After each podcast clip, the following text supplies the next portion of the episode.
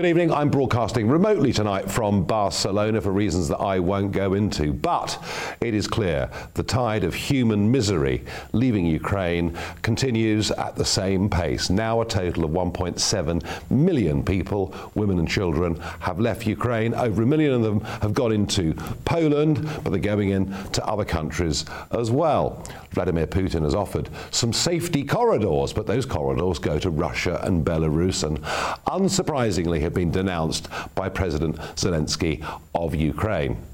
It does seem to date that Poland, particularly, has handled this incredibly well. Uh, we're not seeing vast refugee camps and all the problems associated with that. Yes, of course, community centres and sports halls are being used, but a very large number of Polish people have stepped up to the plate and said, right, we will take people in for a period of time. Now, the British government response to this initially was that 100,000 would be coming into the UK. We then heard 150,000. We then heard 200,000. And it was all to do with did you have a link, a family member in the United Kingdom? If you did, you could apply for a visa. We learned of the 11,000 or so that have started the application process. As of yesterday morning, only 50 had been approved. Gosh, is this going to be as big a mess as the Afghan crisis was in the middle of last year? But overnight, an announcement from the Home Secretary, Priti Patel, saying there would be a humanitarian route open to the United Kingdom. Um, I wasn't quite sure what that meant, but very quickly that appeared to be contradicted by James Cleverly and indeed by Boris Johnson himself, who says, look, whilst we are open hearted, whilst we are generous, we do actually have to have checks on people that are coming in. So once again, we have this situation where senior members of the government make statements that are pretty much uncoordinated with each other. It is unimpressive to say the very least. I have to say, for my mind, there is a very, very big difference uh, between what I've talked about so much over the last two years, namely these undocumented young males coming across the English Channel who I do not believe qualify as refugees, and what is happening in Ukraine. These genuinely are refugees, and if you believe some reports from the European Union, they say up to 5 million could flee Ukraine's borders if this war continues. Now, most of those, from what I can understand, most of those that are leaving want to go back as quickly as they can. They want to go back to their lives once the war is over. The problem is, history shows us that very often wars and occupations can last very much longer than we hope they're going to. How many of those would really want to make the big step of coming to the United Kingdom? I just don't know. But it will undoubtedly be a significant number. And that raises two big questions. And by the way, I'm open minded about this, I'm open hearted about this, I get it. These are genuine refugees. How do we cope with a very, very large number of people? And the other point is, can our visa system cope? And that's my audience question tonight for you. Do you think our government, our Home Office's visa system can actually cope with what's about to happen? Let me know what you think. Farage at gbnews.uk. I have to say, my confidence in the ability of the government to cope with anything these days is pretty low. Let's go to Poland. Let's go to the border. Let's go to Medyka and speak to Bradley Harris, GB News' correspondent who is there. Bradley, please tell us what you've seen on the border between Poland and Ukraine today. I'm a 15 minute drive away from the city of Przemyśl, one of the cities that's closest to the border between Ukraine and Poland. Behind me, you can see Ukrainians fleeing their country, looking for an area of safety, somewhere that is warm, where they can be fed, they can have water, clothes, because for many people, they have arrived here with just the clothes they have on their back. One thing that really struck me when I arrived here on the border was the amount of support that is available for Ukrainians right now. And that's why I would like to chat to Simon, who's with me. Sure. Simon, thank you uh, for joining me uh, today. Having support for Ukrainians right now is important, isn't it? That's key. It's incredibly important, and it's incredibly important because whilst I'm sure globally the machine is moving and we're hearing the incredible amount of money that's been raised, that's not here yet. The machine isn't here and the money's not here. Um, and so the people who have been first on the ground, I've only been here for two days, have really been creating the infrastructure from the ground upwards the best way they can. And you've come from the UK, you said you've come here two days ago to come and help. How have you been helping people? So first day was pretty much just kind of getting bearings, and then just literally arrived out at the border post and started meeting up with people, seeing who needed what help, and, and just really just joining in. Um, today I've been working um, with one of the bigger agencies that are here who are um, providing food. We've probably served, I would guess, well over 3,000 meals today, um, and the queue just keeps coming. The border does close at night, so we get a chance to just take a pause and reset for tomorrow, but I'm fairly certain it will be just as busy tomorrow. Wow, 3,000 meals just today. It's, it's, a guess, but I would think that's about right from the, the kind of numbers they've talked about and, and how, how, it feels in my hands. yes, yeah, it is nippy. Uh, it's minus six around about at the minute. Simon, yeah. good to chat to you. Uh, it's incredible. People keep coming as Simon says.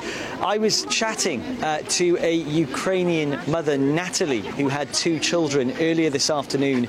She was telling me how thankful she is to uh, the Polish people for their support. Let's just hear her thoughts. All of Poland people uh, give our, our kids uh, uh, some uh, flavors, uh, some uh, snacks, some chocolates they smile today because uh, yesterday they cried. They cried when we leave Ukraine, when we leave Kiev, when we sit uh, uh, to the train, and uh, when we lost our home, our car. We lost all because we leave Ukraine without anything. It's I don't I don't say anything because I cry now because uh, we have all in Ukraine. We have a, a good life. Uh, I have a very good family, and uh, I don't want to leave Ukraine, but uh, the war say say another. That's why we come here because we want to have a, some another life. We want to live without dangers of our life. We want to live and smile every day. We don't want to to cry every day, and uh, we, we, we can't sleep. We can't sleep every day. It's a boo every day, every hour, every two hour, at, at night, uh, in the early in the morning. We wake up like like this and cried. That's why we're very happy to come to Poland.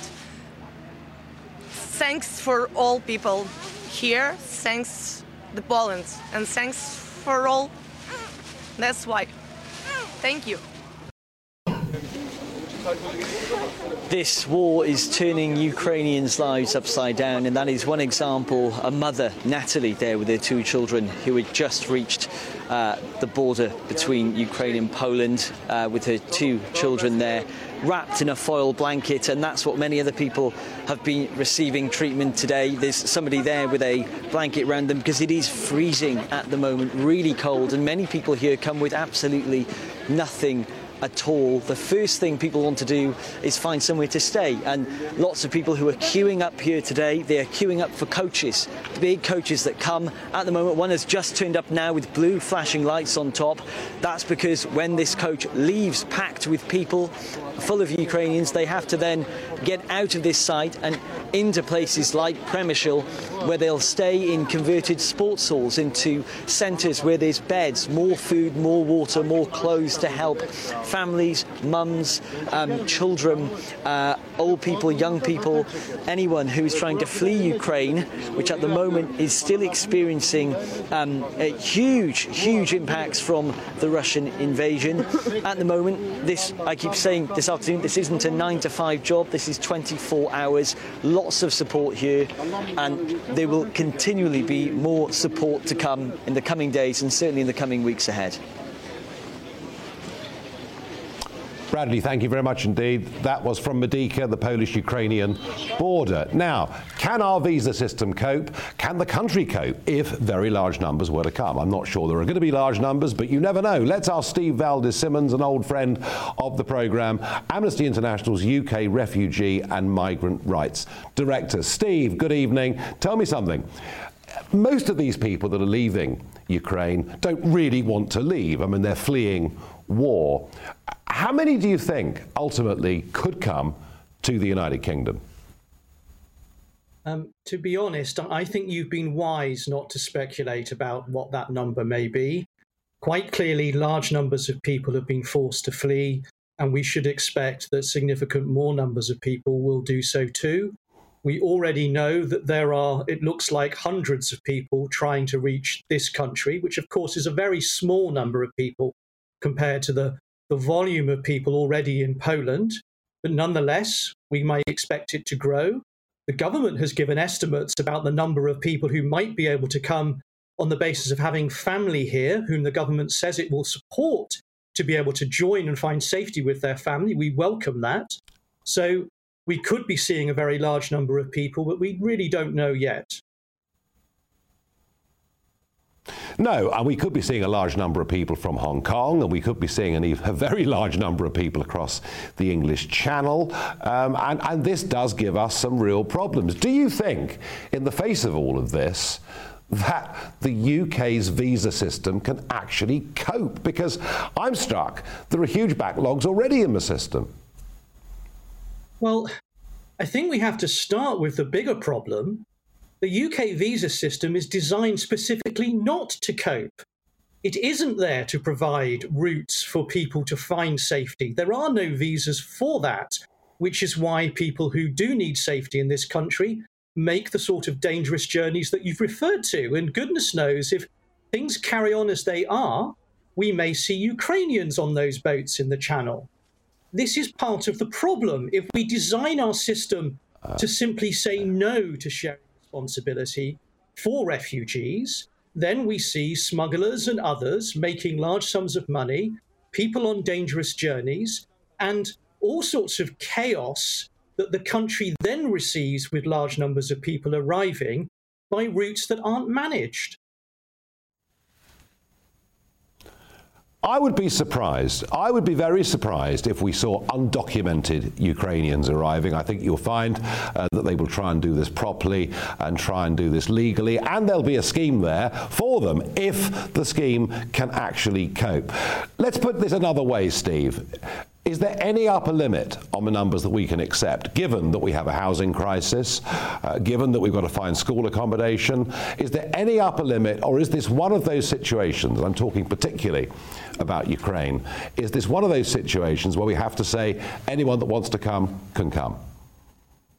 This is one of those situations where we ought to be focusing on where's our biggest capacity. The government this time is right if they see it through that families are a huge source of potential support because, of course, in many circumstances, they can play host to and support the family that joined them. We haven't done that in respect of crises in the past, and we should have. The second thing, of course, is that we must share responsibility. If we do that, then yes, the international community can cope. What goes wrong is when countries turn around and won't share responsibility with each other, some countries get left with responsibilities they can't manage, and more people end up on chaotic journeys, desperately hoping to find somewhere safe elsewhere. Thank you very much indeed, Steve Valdez Symonds. Well, joining me now to talk about the system, because there's a massive backlog of asylum cases already. I mean, the whole thing, it seems to me, isn't fit for purpose. How on earth is it going to manage another large influx? And we don't know yet just how big those numbers might be. Christopher Cole, consultant immigration solicitor at Parker Rhodes Hickmotts, and a member of the Law Society's Immigration Law Committee. Uh, Christopher, it's a mess even before this, isn't it? Oh, I would, I would agree with you. Um, the the system is almost broken and is struggling to cope with the immigration um, crisis that we've seen over the last few years. There is a lack of investment. There is a lack of resources put to the whole system, and so the thought that we can, as a as a government, as a country, cope with the processing of multiple visas, it seems, uh, you know, far fetched to seem to say the least, really. Yeah, it does. And, and, and tell me, Christopher, someone that does this for a living, uh, could you understand uh, through yesterday, overnight, and through today? Uh, please explain to us what actually is our policy. Well, yeah, you tell me, Nigel. It seems to be, you know, depending on whether you're speaking to Priti Patel or, or one of the other ministers, that they seem to be making up on the hoof. And there seems to be no agreement as yet. I think the, the difficulty is that Home Office and government policy for many years um, has been to, as Steve said, to keep people out and to take back control and stop people being able to migrate. And when you see a huge humanitarian crisis, when the public are calling for the um, government to help, then they're put in a bit of a dilemma. Do they stick to their, you know, historical policies of being harsh on immigration and keeping everyone out, or do they you know have to bow down to public pressure and say this is a humanitarian crisis and we have to help. The difficulty is the Home Office doesn't have hmm. the resources to be able to manage any sort of mass visa application process. And as you said, I think that if resources are directed away to the Ukrainian crisis, it'll just mean that there'll be huge problems in, in other areas of the whole immigration system, which is already creaking um, at best and there will be struggles going forward. Um, you know, whichever route the Home Office and decides to go down. Yeah on that depressing note, Christopher Cole, I'll say thank you very much. And I have to say, if any of the Home Office and government policies over the last few years were designed to keep people out, they haven't been very successful given the levels of net migration. In a moment, we will talk energy, a subject uh, that I'm very vexed about at the moment. Um, of course, we all want a cleaner, greener, better planet, but I think Boris's net zero plans are crazy. He doesn't appear to be listening. All of that in a moment.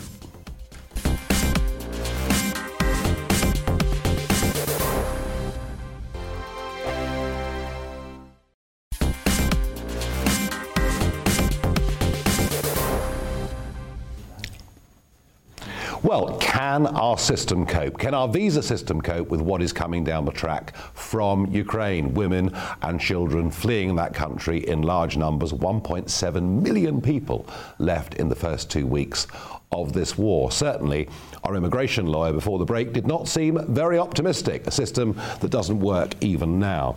Some of your reactions to this. Bren says, Where are they all going to live? There are no houses, and hotels are fully booked with economic migrants. Bren, I've seen that on my email over the weekend from lots of people, I have to say. Brett says, Our country is full.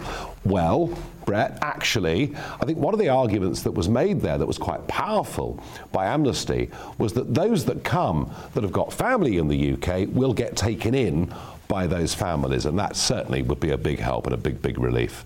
Silas says, Can schools cope? Can GPs cope? Or are they still in hiding?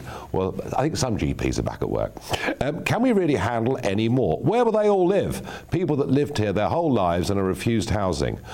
Well, I have to say, Silas, I think the, the housing issue is very, very real. And when we took Farage at large up to Sunderland, one of the sources of real anger was that so many people that were coming across the English Channel were being housed in Sunderland and areas like that in the northeast, whereas the council housing lists were getting longer and longer. That had led to a lot of real upset and anger. But I do think when it comes to people genuinely fleeing a war zone, women and children fleeing a war zone, uh, I think we'll find ourselves as open hearted as we can be. But you're right, there are huge, huge practical problems.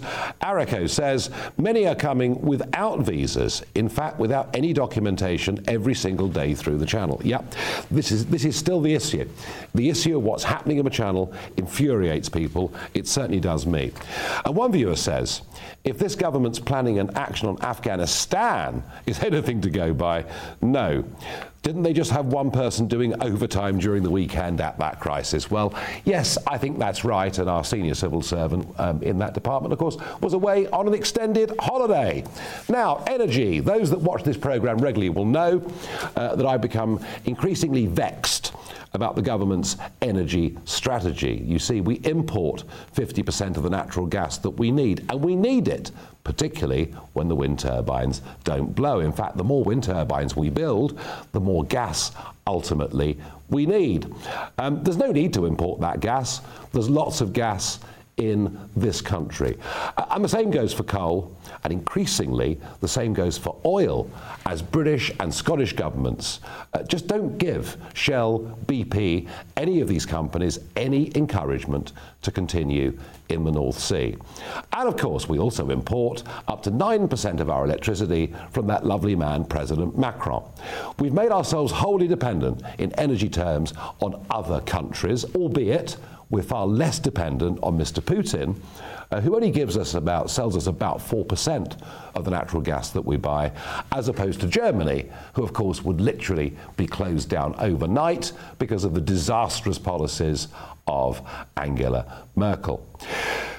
This week, the two drill holes, the two wells that a firm called Cuadrilla sunk up in the northwest of England, those wells designed to get natural gas they have to be filled in with concrete this week. Can you imagine anything more ludicrous at this moment in time? And as a result of that, 40 Conservative members of Parliament and peers between them have written to the Prime Minister saying this would be an act of folly. Others, of course, who follow me will know uh, that I have joined, uh, I'm helping to run a campaign saying vote for power, not for poverty.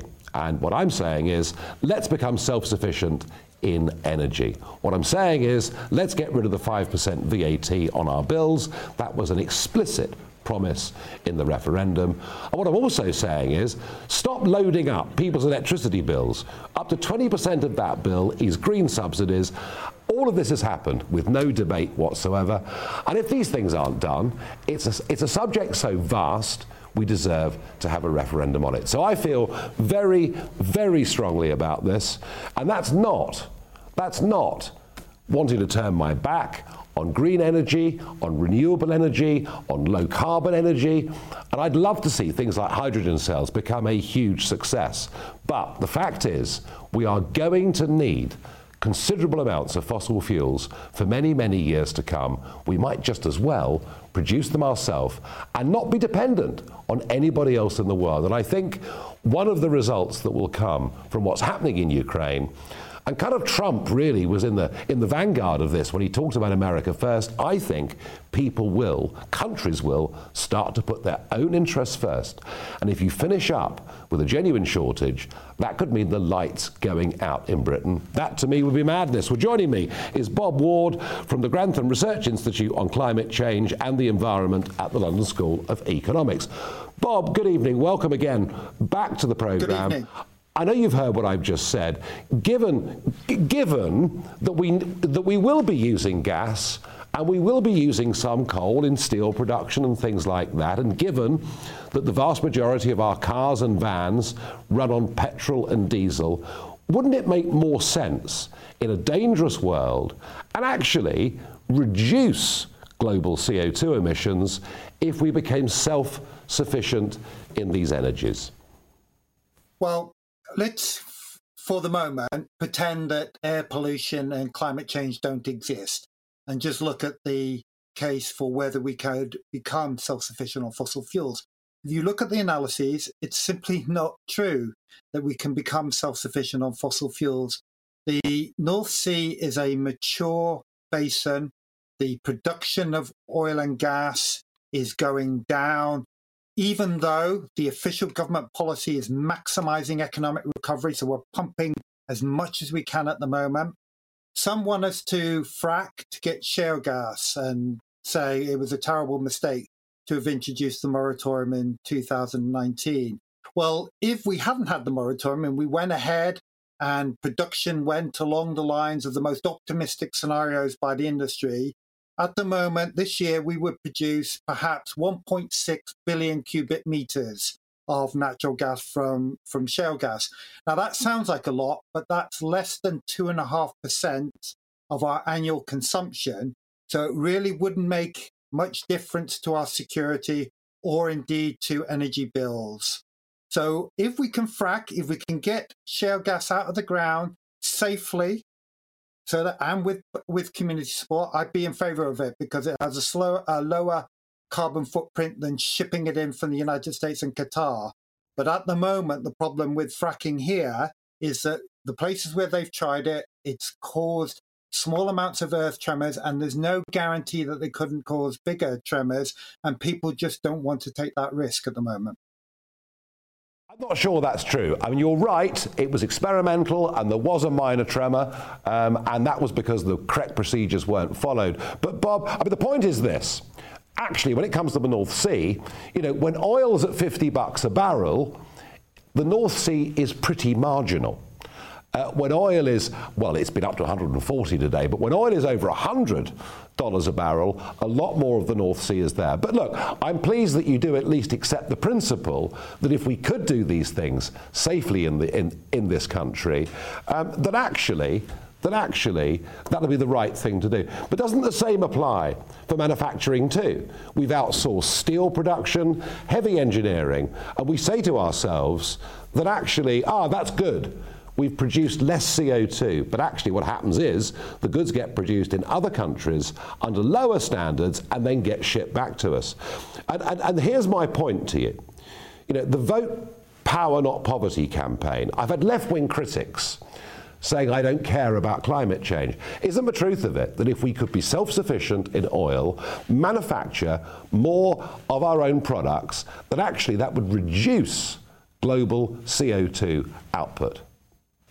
Well, remember that the reason why manufacturing's gone to other countries is because it's lower labor costs. It hasn't gone to India and China because of energy costs. It's gone because it's cheaper, cheaper workers there. So it's not really a, an issue here. And to be honest, Nigel, if you really want to get away from the volatility of fossil fuel prices, because we know this happens periodically, we are never going to be self sufficient in fossil fuels. There just isn't enough fossil fuels. The only realistic way we will protect ourselves is by investing much more in energy efficiency. At the moment, people are wasting a lot of money because their houses are not properly insulated. So we should be investing much more so that people are not wasting money uh, with gas that they don't really get the benefit of.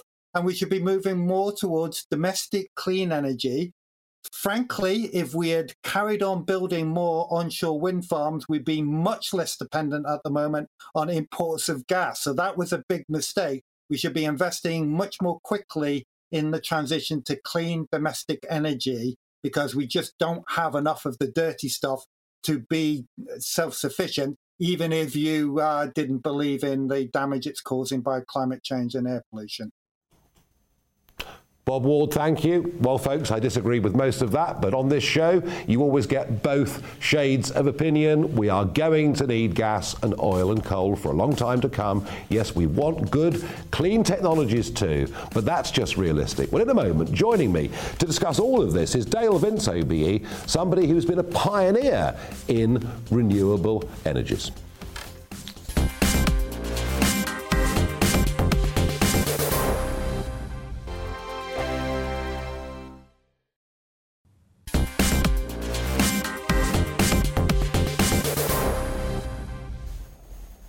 Talking Pints. I, have got a It's Talking Pints. I've got a Catalan. I've got to apologise. I'm really sorry, Dale Vince, that I'm not with you in the studio. It's down the line, but welcome to Talking Pints. Thank you.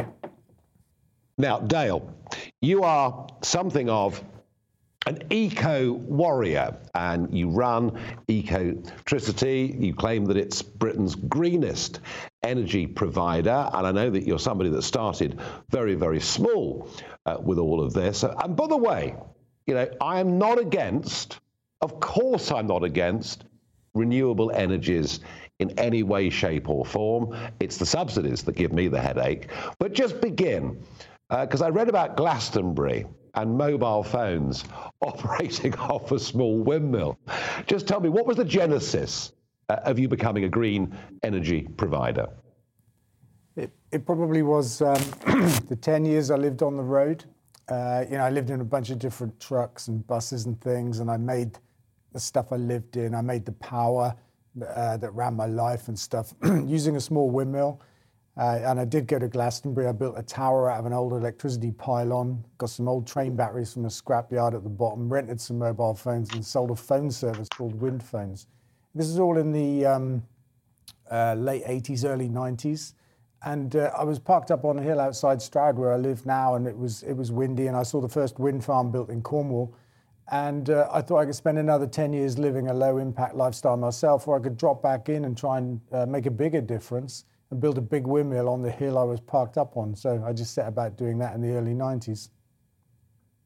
Yeah, I mean, you've been doing this a hell of a long time. Now, you talk about those early wind farms in Cornwall, and I remember at some point in the 90s driving down the A39 past Delabole. I think Delabole was the first or the second uh, wind farm in Cornwall.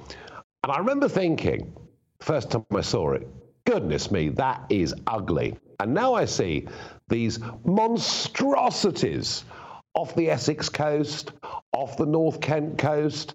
Boris wants to build more of them. I mean, they really are the most unsightly things ever, aren't they?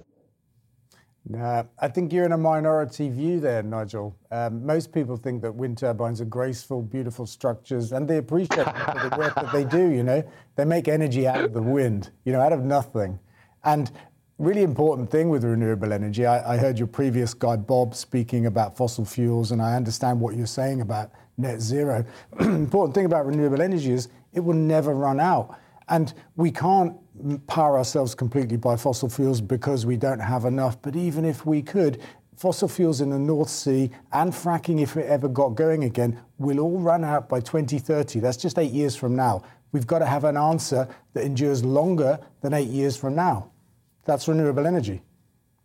Yeah, I have to say, all, all the scare stories about energy resources running out have always, pre- have always proved to be wrong as we keep finding more and more energy. Look, you know, my argument on this is that the more we rely on wind energy, the more we need gas as a backup, because as you and I both know, we get periods of time when the wind just doesn't blow. So I'm not fighting you over this. I'm, I'm not arguing that wind doesn't have a role to play.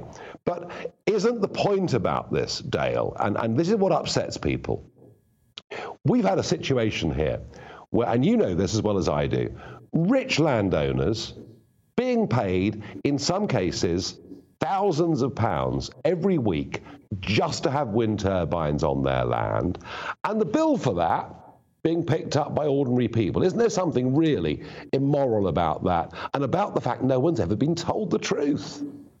well, I think the rent that landowners have for hosting windmills is is not out of proportion to the rent they have for hosting mobile phone towers or any other kind of structure on their land. If you want to look at who's benefited most from rent for uh, wind, uh, take a look at the royal family through the Crown Estates. I mean, I, I, think it runs into the billions, the rent being paid to use the seabed to, to host offshore windmills. But look, I think this kind of economic envy type argument is, um, is a distraction from what's really happening. Pre this crisis, our countries spend 50 billion pounds a year bringing fossil fuels here just to burn them.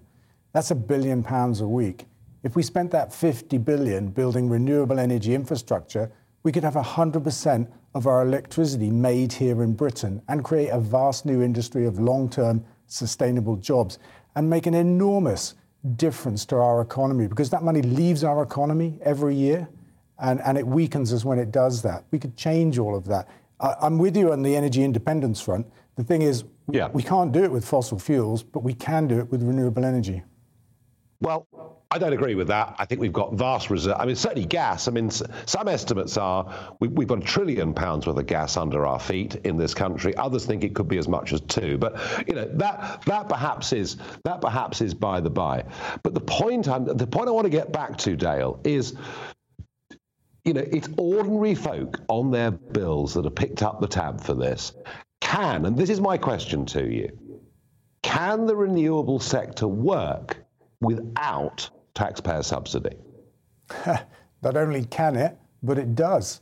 So offshore wind is is cheaper than anything else we can build right now. And it has something called a contract for difference, and, and it's generating under the market price. It's paying the government right now for generation. Solar, which hasn't been banned onshore in our country, onshore wind has been banned, as Bob said. Solar is being built now without any form of government support whatsoever. We're building two solar farms right now ourselves. So, I mean, the answer is yes, Nigel. Renewable energy doesn't need a subsidy, but if you look at fossil fuels, we're putting billions into the North Sea to subsidize fossil fuels. Well, I mean, I, you know, as I say, at some point in time, there is no doubt that we're going to find ways, and it could be hydrogen cells, I don't know what it is. At some point, we're going to find ways that we'll use less in terms of fossil fuels. But for the moment, we can't survive without them. But I, I just wonder I mean, because it seems to me that the greenest form of energy, the lowest carbon form of energy, that is at the same time the most reliable form of energy, and that is there 24 7, 365 days a year is nuclear energy. And, and I just wonder, you know, given that we've got these small nuclear reactors in the back of our submarines, that there's talk in North America, Canada, um, and in the United Kingdom, there is talk that, you know, we can make nuclear power stations a fraction of the size of those 1960s monstrosity. I just wonder, do you see nuclear as being part of the mix going on from here? Well, I think nuclear is part of the mix right now, and we should max it out. We, could, we should run it as long as it's safe to run it. But we shouldn't plan to build any more because they take 10 years to plan and they take 10 years to build, and then they take another 10 years before they even break even on a carbon budget basis. And it's the most expensive electricity that's ever been generated. And it's not going down mm. in hmm. price. It's just not getting any better. And of course, we leave a toxic legacy for thousands of years, and we don't know how to contain it. And we're spending 120 billion a year right now just containing what we've already created. So no, nuclear is not a part of our future other than what's currently running, and we should run it until it can't be run safely anymore. So how do we, getting back to this point about, I mean, you know, I, I, mentioned nuclear because, and I understand all the problems around it, but I mentioned it because it is utterly reliable in the sense that it's there all the time. What do we use as backup for wind, for solar? I mean, gas, it seems, is the best and easiest option, is it? I mean, I mean, what other solutions do you think there are to that problem of intermittency? Yeah, I mean, it's, it's an important issue to tackle. And what we've got for that is a concept called the smart grid. So, uh, right now and historically, we've had something I like to think of as dumb demand. You know, we all just flick a switch at the same time. There's no science in that. Mm. That causes enormous peaks on the grid at certain times of the day. And then we have enormous troughs at other times of the day. One of the problems of nuclear power is it has to run base load. It can't meet the peaks or the troughs. It just has to run like this. So it's not actually as perfect as it sounds. Uh, our current grid switches generators in to hit the peaks and then turns them off to hit the troughs. What we need to do is control demand as well, and that's starting to happen in real time. We can control uh, demand. There are certain loads that can be turned off for a few minutes or for half an hour. We've got grid scale battery storage, which is coming on stream now in big amounts. There are other forms of storage as well, using gravity, for example. There are tidal lagoons that we could build. The tide is uh, predictable 100 years in advance, and we can store vast quantities of water in these lagoons and release it like a big battery when we need the power. There are many ways we can do this. We're 40% green electricity on the grid today without a problem. We can get on a good well 10 years. Well, well, on a good day, yes, but on a bad day, we get a big anticyclone sits over the British Isles, and we do have a bit of a problem. Look, I don't doubt, I don't doubt, you know, with what you've done, you know, you've you've, you've innovated, um, you know, and this is an evolving industry. Uh, and I'm asking, I'm asking tough questions about it because I just feel we've not really had a proper debate about the whole thing. But tell us a bit more about your company and how it operates, how many staff you've got, um, and, and have you made your fortune yet? Yeah, so look, uh, we started in 1995. We were the world's first green energy company. We made this available for the first time anywhere. We pioneered uh, big wind and big solar in Britain. We brought green gas to Britain. We haven't even talked about that. And that, that's a super opportunity for us. Uh, we're working on geothermal, the idea of tidal lagoons. And you're quite right about the wind. Sometimes the wind doesn't blow. That's a fact. But the sun shines, the tides come and go. Geothermal is like nuclear, it's 24 7, 365 days of the year, and it's just starting to be exploited in Cornwall. So, the answer to, to 100% renewable energy on the grid is to have a mix of technologies that are working at different times of the year and the day and, and under different weather conditions with grid storage. Uh, but to come back to your question, we're about 800 people. I think our turnover is about 300 million quid this year or something like that. We build about 100 megawatts of generation. We supply about 200,000 homes. And we're here to make a difference. We're here to change how energy is made and used in Britain. And we think we've done a fair job of that so far, but there's, there's further to go. And this energy crisis that began before the war in Ukraine, it's just been exacerbated by that. That shows us there's, a, there's another real economic imperative to being energy independent in our country. No, there really is. And but yes, but you are also a private company there to make profit. And you didn't answer my second part of the question. Have you made your fortune yet? no, I laughed at that. I answered that first. Uh, look, um, we, are, we, are, we, are, we are actually um, a, a mission led company. We're not here to make money for the sake of making money. Uh, we're here to make money to put back into our mission to change the way energy is made. And that's the way we roll. I like to express it in the form of a question you may have heard before Do you live to eat or do you eat to live? As a company, we eat to live. But most companies live to eat, Therefore, uh, by which I mean they exist to make profit for the sake of making profit. We don't do that. We're a mission driven company that makes money to put it back into our mission. Dale Vince, you've been recognised with an OBE. You have a passion for what you do, uh, which, which, which, which, which I commend you for. Uh, and look, I'm not your enemy, but I just want us to have a big, honest, open debate about energy, about our future. And I thank you. And I regret not being in a London studio with you, but I thank you for coming on Talking Pints. That was Dale. thank Vince. you. Listen, I appreciate being here. Thanks for the beer, and good luck whatever you're doing. Thank you.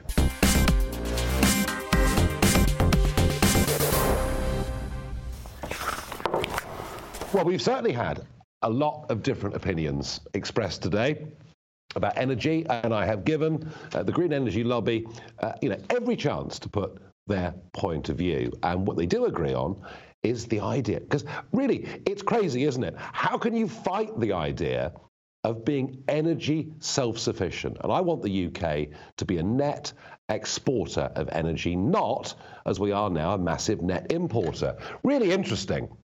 Boris Johnson this morning, responding to all of this, said that we have to increase natural gas production to make ourselves in the West less dependent on President Putin. Yes, he's urged America, Canada, and the Gulf to produce more gas, just not us. He did later on in the day say that all options were on the table. And I think actually Johnson's energy policy is coming under some quite heavy pressure. And if I can add to that, well, you can bet your life I will do so. Now, we've got time for a few barrage the Farages, which for once have been printed out for me, but I haven't cheated, I promise. Adrian asks, how will a referendum on net zero solve the cost of living crisis, seeing as it took four years to get Brexit done? Wouldn't it be cheaper and easier to campaign for a general election? Adrian, those three demands that I talked about earlier on in the programme self sufficiency, removal of the 5% VAT on our bills, and ending green subsidies. If those things are done, the need for a referendum actually won't be there. And I think this is one of those campaigns. We're calling for a referendum to have a national debate. That national debate is now unavoidable, and I think it's actually winnable. Um, and it may happen sooner than you think. At least I hope so. Peter asks me if the Chinese invade Taiwan after the Paralympics, could the West respond in the same way they have to Putin's invasion of Ukraine? No, not really. Um, and the reason for that's quite simple. Uh, in relative terms, the Russian economy is not that big. It's about the same size as Spain's. China's economy is rapidly approaching being the biggest economy in the world, and we are very dependent upon it. So shutting China out would be virtually impossible. But there's something else about Taiwan that really worries me, and it's this. Despite the billions of dollars that are being spent in America on semiconductors, without which our cars, our mobile phones, our modern life doesn't operate, still Taiwan has a virtually monopoly on manufacture of semiconductors. If the Chinese did invade Taiwan, far from us putting sanctions on them, they could, if they wanted, close us down. Let's hope it never happens. Brad asks, how long will it be before the wider public understand just how much net zero will cost? Philip Hammond, former Chancellor of the Exchequer, reckons that net zero will cost a trillion one trillion pounds, and it could cost even more. And I think, you know, once again, I'm going to say this: the plans I'm putting forward are practical plans. They will create tens of thousands of well-paid jobs. They'll create income for the exchequer, and we will not be dependent upon Mr. Putin, Qatar, President Macron, or anybody else. Surely it makes sense. Nick asks me, do you have a favourite or any favourite ales that you're fond of from Yorkshire? Well, this is a Catalonian one. Uh, Theakston's Old Peculier is the answer I'm going to give you. But there's also a brewery in Yorkshire called Sam Smith's. They've got 16 pubs in London, and I have to say their beers are pretty good. Last question Who would be best to deal with the current crisis with Putin? Would it be Thatcher or would it be Churchill? An impossible question uh, to answer. But I have to say, uh, Churchill was absolutely a warrior to his fingertips. I suspect if we had people like Churchill, or even, dare I say it, President Trump in the White House, Putin actually wouldn't be doing what he is now. But with somebody as weak as Biden, well, you can't really be all that surprised. Thank you for joining me this evening. In a moment, you're going to be handed over to Mark Steyn, and I'll see you at 7 p.m. tomorrow evening.